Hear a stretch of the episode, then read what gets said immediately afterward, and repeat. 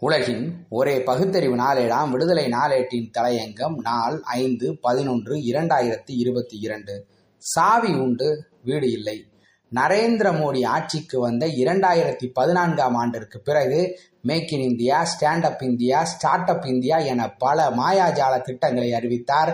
இந்த திட்டங்களால் இரண்டாயிரத்தி இருபத்தி இரண்டாம் ஆண்டு இந்தியா வல்லரசாக மாறிவிடும் என்று இரண்டாயிரத்தி பதினைந்தாம் ஆண்டு ஆகஸ்ட் பதினைந்து இந்திய விடுதலை விழா கொண்டாட்டத்தின் போது டெல்லி செங்கோட்டையின் கொடியேற்றி வைத்து முழங்கினார். ஆனால் இரண்டாயிரத்தி பத்தொன்பதாம் ஆண்டு வரை அவர் கூறிய அனைத்து திட்டங்களும் முழுமையான தோல்வியடைந்தன.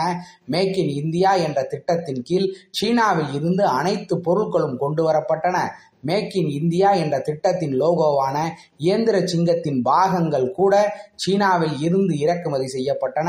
இரண்டாயிரத்தி இருபத்தி இரண்டாம் ஆண்டு முடிய போகிறது. இந்தியா பட்டினி பட்டியலில் நூற்றி ஏழாம் இடத்திற்கு பின்தங்கிவிட்டது. இந்தியாவை விட பெரும் பொருளாதார நெருக்கடியில் இருக்கும் இலங்கை பாகிஸ்தான் வங்கதேசம் போன்ற நாடுகள் கூட முன்னணியில் வந்துவிட்டன.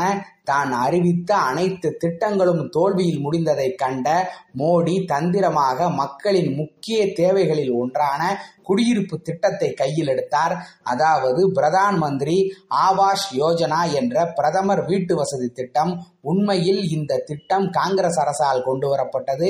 இந்திரா காந்தி அனைவருக்கும் வீடு என்ற திட்டத்தின் பெயரை மட்டுமே மாற்றினார் மோடி. இதிலும் ஒன்றிய அரசின் பங்கு மிகவும் சொற்ப அளவில் மட்டுமே மற்ற செலவுகள் அனைத்தையும் மாநில அரசுகள்தான் கொடுக்கும். இந்த திட்டத்தின் கீழ் ஊழல் மலிந்து விட்டது. திட்டத்திற்கு ஒப்புதல் பெறுவது முதல் வீடு கையில் வந்து கிடைக்கும் வரை எங்கும் முறைகேடுகள். இந்த ஊழல் காரணமாக நாடு முழுவதும் அறுபதுக்கும் மேற்பட்டோர் தம் உயிர்களை மாய்த்து கொண்டனர். ஆனால் இது பற்றி எல்லாம் சிறிதளவு கூட அக்கறை செலுத்தாமல் தொடர்ந்து தற்பெருமை பேசுவதையே தொழிலாக கொண்டு பேசி வருகிறார் பிரதமர் மோடி. மத்திய பிரதேசத்தின் பிரதான் மந்திரி ஆவாஸ் யோஜனாவின் கீழ் மாநிலத்தின் பல்வேறு பகுதிகளில் பயனாளிகளுக்கு வீடு வழங்கும் திட்ட விழா நடைபெற்றது. போபாலில் நடைபெற்ற இந்த விழாவில் மோடி காணொளி மூலம் கலந்து கொண்டார். மாநில முதலமைச்சர் சிவராஜ் சிங் சவுகான் நேரடியாக கலந்து கொண்டு நூறு பேருக்கு வீடுகளின் சாவியை ஒப்படைத்தார். இதற்காக மாநிலத்தின் பல்வேறு பகுதிகளில் இருந்து பயனாளிகள் விழாவிற்கு வந்திருந்தனர். விழாவில் மோடி எப்போதும் போல் மாயாஜால பேச்சுக்களை கட்டவிழ்த்து விட்டார். இந்த நிலையில் வீடுகளை பெற்றவர்கள் வீடு கட்ட பணம் தருவதாக கூறினார்கள். அதனால் இங்கு வந்தோம் என்று கூறினார்கள். இதனை அடுத்து வீடு கட்டி வழங்கப்பட்டதாக கூறப்பட்ட ஊருக்கு சென்றபோது மோடியால் வழங்கப்பட்ட வீடுகள் கட்டப்பட்டதற்கான அடையாளங்களே இல்லை. கண்டேல்வால் மாவட்டத்தில் பல வீடுகள் கட்டப்பட்டு பயனாளிகளுக்கு கொடுக்கப்பட்டதாக கூறப்பட்ட முகவரியில் வீடுகளுக்கு பதில் முள் மரங்கள் மற்றும் இறந்த விலங்குகளை வீசும் பகுதிகளே அங்கு காணப்பட்டன.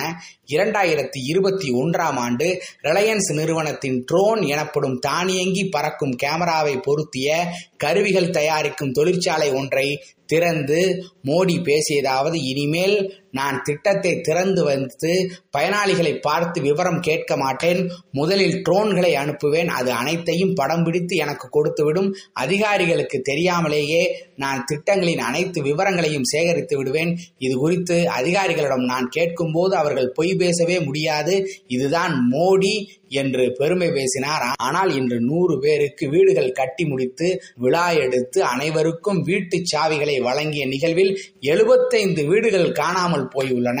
அதாவது கட்டாத வீடுகளுக்கு விழா நடத்தியுள்ளனர். மக்களையும் பொய் சொல்லி அழைத்து வந்துள்ளார்கள். எப்படி இருக்கிறது? ஊழலற்ற ஆட்சி என்று மார்புடைத்து தம்பட்டம் அடிக்கும் ஒன்றிய அரசின் இந்த வீடு கட்டும் திட்டம் ஊழலின் ஊற்று கண்ணாக அல்லவா இருக்கிறது? இந்த மாய்மாலம் இன்னும் எவ்வளவு காலத்திற்கோ? நன்றி வணக்கம்.